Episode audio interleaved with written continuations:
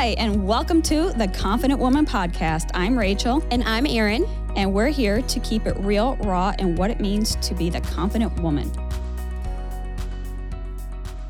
Okay, so today we are talking to our friend Crystal. She is an author, a coach, a speaker. Just sounds like she does a whole lot of really cool stuff that's helping a lot of women in different areas too. So she has a book coming out really soon called Quitting to Win, which I think is a really cool title. So we'll get into that here in a second too.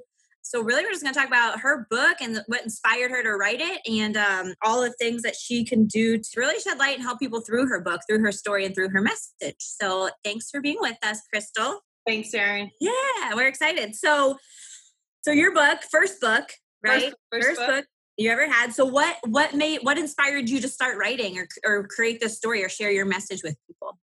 Yeah, well, that's a great question. I didn't could not picture myself past the age of 40. I mean, growing up, I was very much living in the moment and living for today, giving every day my all. Yeah. I, living very recklessly, very carelessly, very on the edge. And I just could not picture my picture myself past 40. And when I made it to 40, sober, then I was like, I got to write this down and release all the shame and guilt. And pretty much, so I'm like, I was, it was a form of outing myself. Yeah. Because it's been a masquerade show for a good, you know, the ages of 20 to 40. And everything from the outside was very well put together.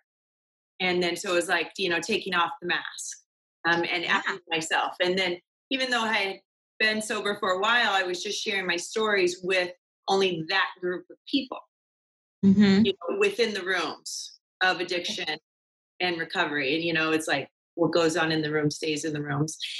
And so I shared with them for five years and then I decided to, yeah, out myself. Wow. Did you, were people kind of shocked when they learned this kind of stuff about you? It kind of goes against the principles of some of the step courses yeah. and stuff. And, you know, so it's not, you know, you don't really mention what kind of program you go through or whatnot, because in the event that I relapse or something, it's not a reflection on that program. It's just a step study that got me through it. And I just told my story and I'm sticking to it. Hey, okay. Wow, that's so then, awesome though. So you it was just kind of like an aha moment that you're like, I just have to do this, or did you feel like like a calling to it? Like there's something else bigger. You know your like mess and your purpose was like something greater than just what you were doing at that time? Yeah there it's just like i'm at a point in my life where i'm turning my pain into my purpose. Right and i, I do feel a greater calling than to do what my life has been for the last 20 years of just um, being served and being catered to and i want i don't just want to be a consumer anymore and surround myself with people that are yes ma'ams and enablers and do everything for you. So I just want a different experience in life. And yeah, I'm feeling a calling inside to do things and to carry the message. And, you know, there's a fine line when you first start of carrying the message, not the mess. Right. Yeah. And not getting too heavy in that. So yeah, now I like to travel with purpose and reach people and reach you know my followers and people that i talk to. And it's just so much more rewarding. It's, yeah. So when you say like turn your pain into purpose obviously that's what you're writing about in your book too. So what are like kind of some of those like walk us through kind of like your story i guess as far as like you're talking obviously about sobriety. So i'm curious to know like what happened. Like i know you said you train hard party hard that kind of system. So like when did you realize like, oh shit, I've got a problem. I can't, I'm not stopping this, you know, or yeah. you know what I mean? Like even have that realization or decide like all those things, I guess. Yes. When I was 14 in high school, and I like to share this story with high school age girls, I was playing on the varsity team and a starter. Mm-hmm. So right away, in that, you know, socially, I didn't, you, you feel uneasy because you're 14, you're with 18 year olds but you're on the team, you're starter, you're playing, you're winning, you know, you're like them, but emotionally you're not mature enough to be there, right? So right away, freshman year, I was put with the older. So I already so social anxiety came along right away, even though everything looked fine on the outside. And I always stood tall and walked with confidence and had it like what it looked like all together. But inside, I always felt like I had to take the edge off. I was just so nervous um, mm-hmm. situations. And after winning, we won state that year and celebrating. And I remember getting ready for the party. And I remember, you know, solo cups and Biggie Smalls and joints being passed around and the music. And then it was like the light, the curtains were pulled. Yeah. And it was like a blank space. And then the next day at school, I was hearing bits and pieces of everything that had happened. And it's like, did that really happen? I don't know. I did not know. Like that. And so that was my first experience of a blackout at 14. And that continued all the way for many, many years. And at the age of 20, I got pulled over and they gave me like underage drinking, even though I was driving. The DUI laws weren't that aggressive at the time in Arizona. So they sent me to, you know, like 10 alcohol classes and I had to pay a fine. Well, sitting in those classes, I learned that my drinking was not normal. When you walk in, they hand you these this pamphlet with 12 questions. And they say, you know, if you answer yes to three or more, then you might have a problem. Hmm. So that kind of planted the seed for me. So I finished my classes. I still went back to college. I still continued to binge drink. It was, you know, train hard, party hard, you know, just a real binge cycle um, that most athletes I know are on. So that planted the seed for me at the age of 20, and it took me another 20 years to get back to the rooms and, you know, fall to my knees and say, I need help. I can't stop this on my own. My life is unmanageable. Wow. Uh-huh. So those 20 years between 20 and 40. Yeah. I know that there's probably a lot in there that you talk about, like these blackout periods. Is that would you say a lot of that was during that time as well? Yeah, I, I mean, I've I always blacked out, and that was one of the things. Like, what do you mean? Not everybody blacks out. Mm. well, are you sure?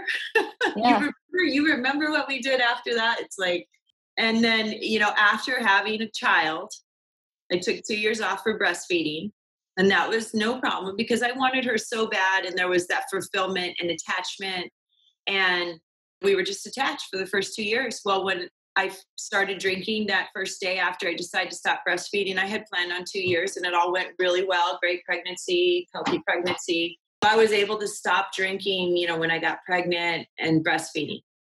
When I started drinking again, my body never metabolized it the same. So then I was always trying to chase that buzz again. And it was just never the same for me. And then, you know, just fast forward, you know, everybody you get in these mom groups, you start drinking, you know, it's just not a good look to be drinking and driving with kids in the car.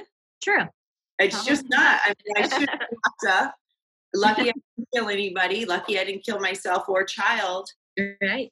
And, you know, if I can help one mom out there to say, you know, you don't have to do that. You don't have to drink and drive. It's okay. And then Uber came out. My Uber bills were like over the top. It's like, oh well, as long as you're not breaking the law, then it's okay to keep going. So Uber actually enabled me. He, Uber as yeah. the was another enabler of me right.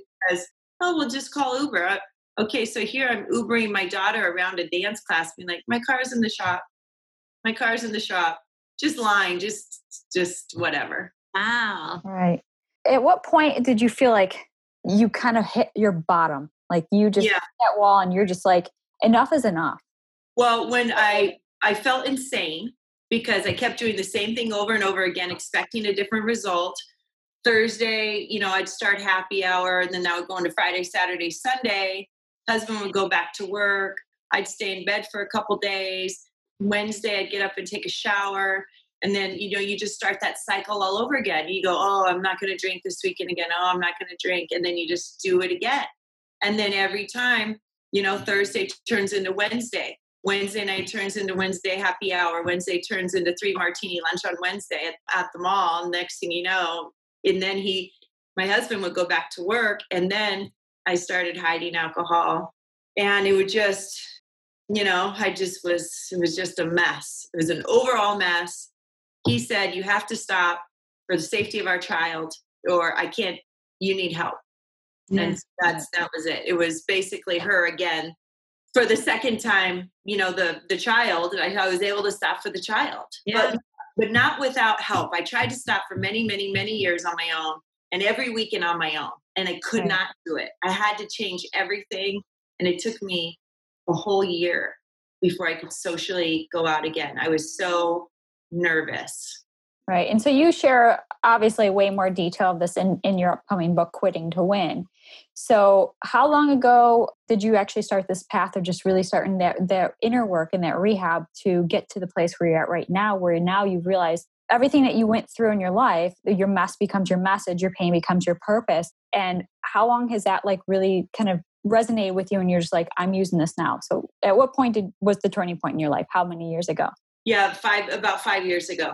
So I started the sobriety journey five years ago. And the first night that I was taken to a meeting and I heard the speaker's story and I was just captivated by it. And I was like, if he can do it, why can't I? You know, like kind of that athlete mentality. Like if they can, if they can do it, right. why can't I? Why not me?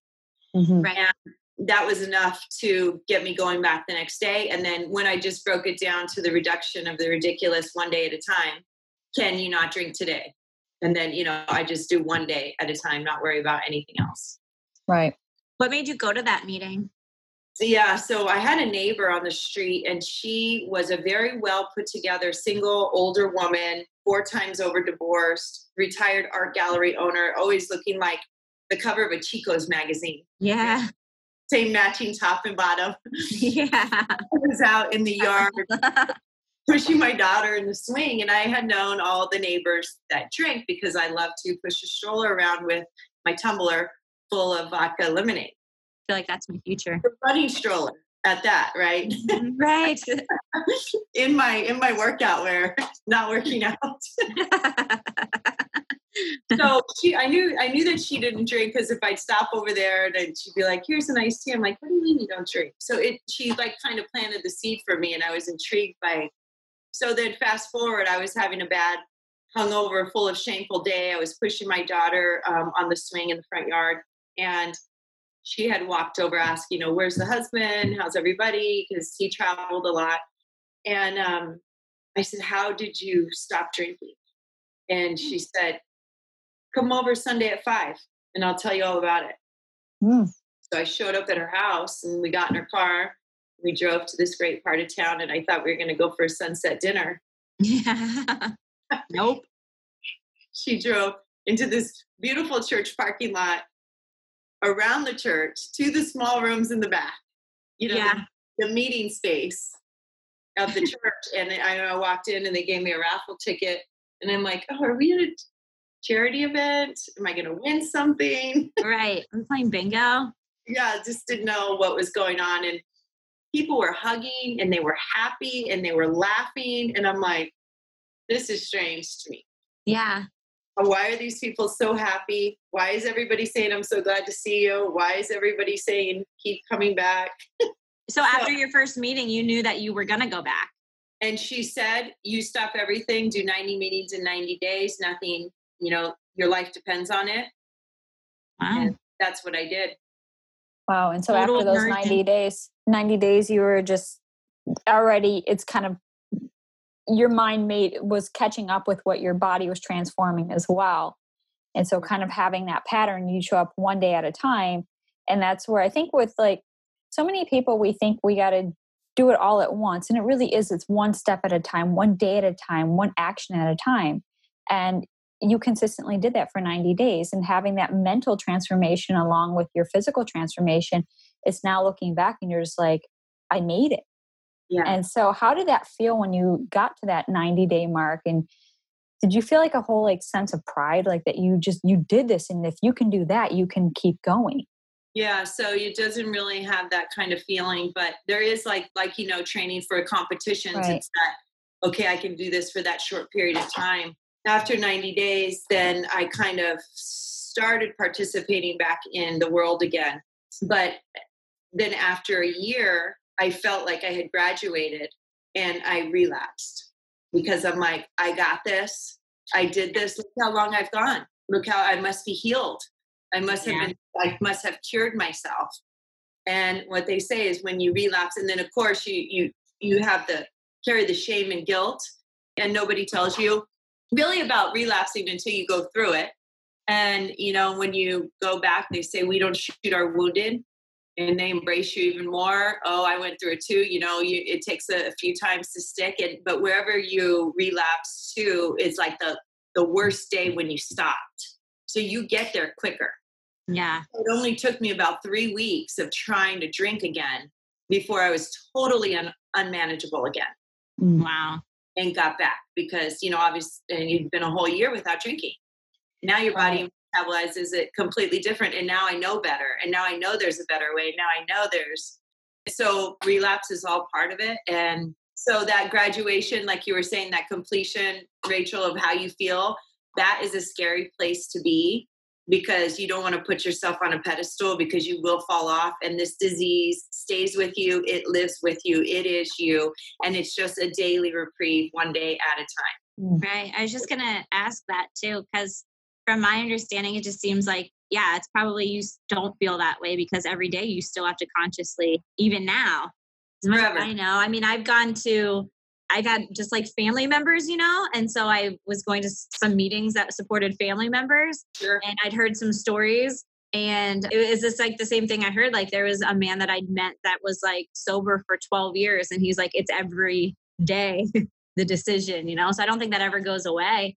So that's yeah. awesome that you're continuing what you're doing, you know? Right. Yeah. And I, I, don't think so much about like having it like be that the end of the, you know, like, oh, at 90 days I'm cured or whatever, but like right knowing, knowing that if you like every day is that gift and like every day you're working like i made it another day i made it mm-hmm. another day but eventually you have to feel like a sense of like you're in the right direction so that's rewarding like that you did made it through that day and so i think that was the i guess yeah. the question i was trying to yeah. to ask so I, like you feel good every day that like okay yeah. i made it through this day and i know that tomorrow is going to be another challenge but if i made it today I'm going to set up to win for tomorrow. That's right. And, you know, I wake up with the morning prayer and I have a good night prayer, you mm-hmm. know, to wash away everything. And then the morning, set my intentions right. And it's like just now, like every day when I wake up, it's like, who can I be of service to today? Who can I call and try to lift them up? Who can I, you know, because that is just pretty much my daily, that's my calling now. So, question based on what you just said because I always find it curious to like people that are struggling with an addiction of some sort or feeling that need. I always wonder sometimes if it's because now you have a purpose, like you have this purpose, you have this mission that you're on. And I feel like a lot of times when people fall into that, it's because they don't feel that calling or that sense of purpose. So they drown it in XYZ, whatever. I don't want to say numbs that feeling, but just makes you feel something mm-hmm. versus waking up every day like not excited about does that make sense? Yeah. Like that fulfillment, that purpose to serve. Yeah, my purpose was athletic. And then yeah. after performing, then it became being a mother. Yeah. And then when you're at home with child at three years old and like, you know, husband doesn't come home, your friends are all in the mix with their children hanging around them on their feet, and you're all in this together, and you're like, come on, just have a drink. Yeah. No, it's I'll just have this bottle of wine. And then you know a one drink turns into the bottle and it's something that just sneaks up on you. It just snuck up on me and the next thing you know you're making bad decisions people's lives are at risk uh, bad things are happening and it's all by choice. It's lifestyle choice. Right. Right and why because i wanted this kid so bad like i wanted this child so bad i get this child and i can't hear the disney channel anymore it's like it's like you know, it's like, uh, and you know, and then you think, oh, you're a fun mom. You're more fun if you, uh, you know, take the edge off. Then you can crawl on the floor and you might do somersaults with them, or right? We had fun. Yeah, yeah they're three. They don't know any better until some adult comes in and is like, uh, what's happening like, and you're like, look, this is fun. We're fine. We're home. We're safe. But I'm not really present, you know. And if something happens to child, with adult under influence, it's already, you know, there's a law for that. Big, big problems. Right. Yeah. You know, oh. just it's a negligence. Right. I taught my daughter to swim. What is that survival thing? You know, where they throw them in. Oh yeah. Teach them to flip over because I'm like, I drink. What if I turn my head? Like she better know how to survive at the age of six months. Oh no. fucked up thinking is that? Oh God. You Wow. So I guess from from my perspective with my with my book Chasing Perfection, what were you chasing? What was I chasing? I, I was chasing a good time, probably. but there like like what was i guess for me like with me chasing perfection it was to validate my own self-worth yeah i don't know. I, I i always set out i think i just would say oh if i had this then i would be happy right? If i win this competition i'd be happy. If i got to that weight i'd be happy. If i had a house i would be happy. If i had a mm-hmm. husband or a kid right? And you're always and not inside. I was never turning in. It was right. everything external. Now i created this life for myself willingly caging myself with the prison between my ears. Right. Because I didn't have my thinking right. Exactly. And so that I, I, assume you probably talk a lot about that in the book as well. Some of the lessons and like the takeaways of like how to overcome from where you were and everything you experienced, whether it was the drinking or like the, I, I know there's probably a lot more. There's not just the, the drinking. There typically is more. And um, that's in your book as well. So for the readers, we talk about the main issue at hand and really what the takeaway and lessons you share in your book. So, what are some of those takeaways and lessons that you would like for our readers and listeners to hear? I know there's it's it's got to be packed because your story is amazing. Right. Oh, thanks, Rachel. Well, the basic one is: Are you sick and tired of being sick and tired? Mm-hmm. Right.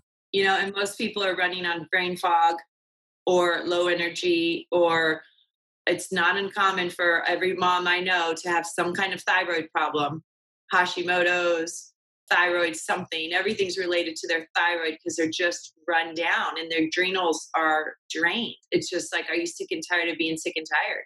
Take inventory of what's going on emotionally. So mm-hmm. it's the tools to take emotional inventory. You know, it, it's very easy to look at your bank account and do financial inventory. It's a, it's e- it's easy to look at your calories. It's easy to count your macros. You know, to see the ins and out. But what is emotional inventory? And I learned through program the emotional inventory, and that was something that I was never taught. So it's almost it's like having intelligence of your emotions and how to process them. What is it feeling? What's happening? You know, if you just got to constantly think about it like your bank account or your food intake, but if you eat this food, it causes inflammation, you know, maybe you should stay away from it. Mm-hmm. So if you have this thought and it causes it to spin, now I am trained that if I think of something more than 10 minutes, to pick up the phone and call somebody and get it out and say, Rachel, this is what just happened. And you say, okay, what's your part in it? What's your insecurity? You know, is it out of your control? You say the serenity prayer. You say, I didn't control it. I didn't cause it. I can't cure it. You know, so now I have the emotional tools to, you know, walk like a peaceful warrior. So I guess the takeaway is are you sick or tired of being sick and tired? And do you want to be a peaceful warrior? Yeah. Mm.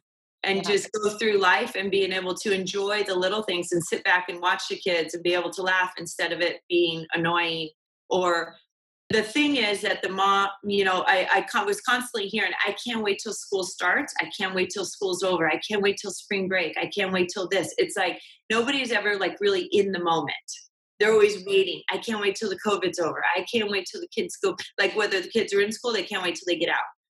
So it was like this uneasiness all the time or mm-hmm. trying to get the kids home so they could get a drink or i would can't wait to get home from soccer practice you know and just creating this this chaos and to be spiritually fit is just to be where you're at to be present and in the moment yes that's mm-hmm. that's good i mean this is like you know for anybody i mean i don't have kids and i'm sitting there like so like uh, hanging on every word you're just like wow really uh, but but it's such great value because it really does and when you talk about like that emotional like inventory and and it's similar to what I talk about, like being fit from within, you know, mentally, emotionally, spiritually, and physically. And it's like, well, the physical is a reflection of the inner work done. And so it's the same concept. And I really don't think that there's enough talk about emotional intelligence and emotional in, in inventory, as you say, because we're forced to just stuff it down, not feel, numb it, talk about problems and then when you have other people come together with problems it makes you feel like you are contributing that that that's almost actually feeding a different addiction.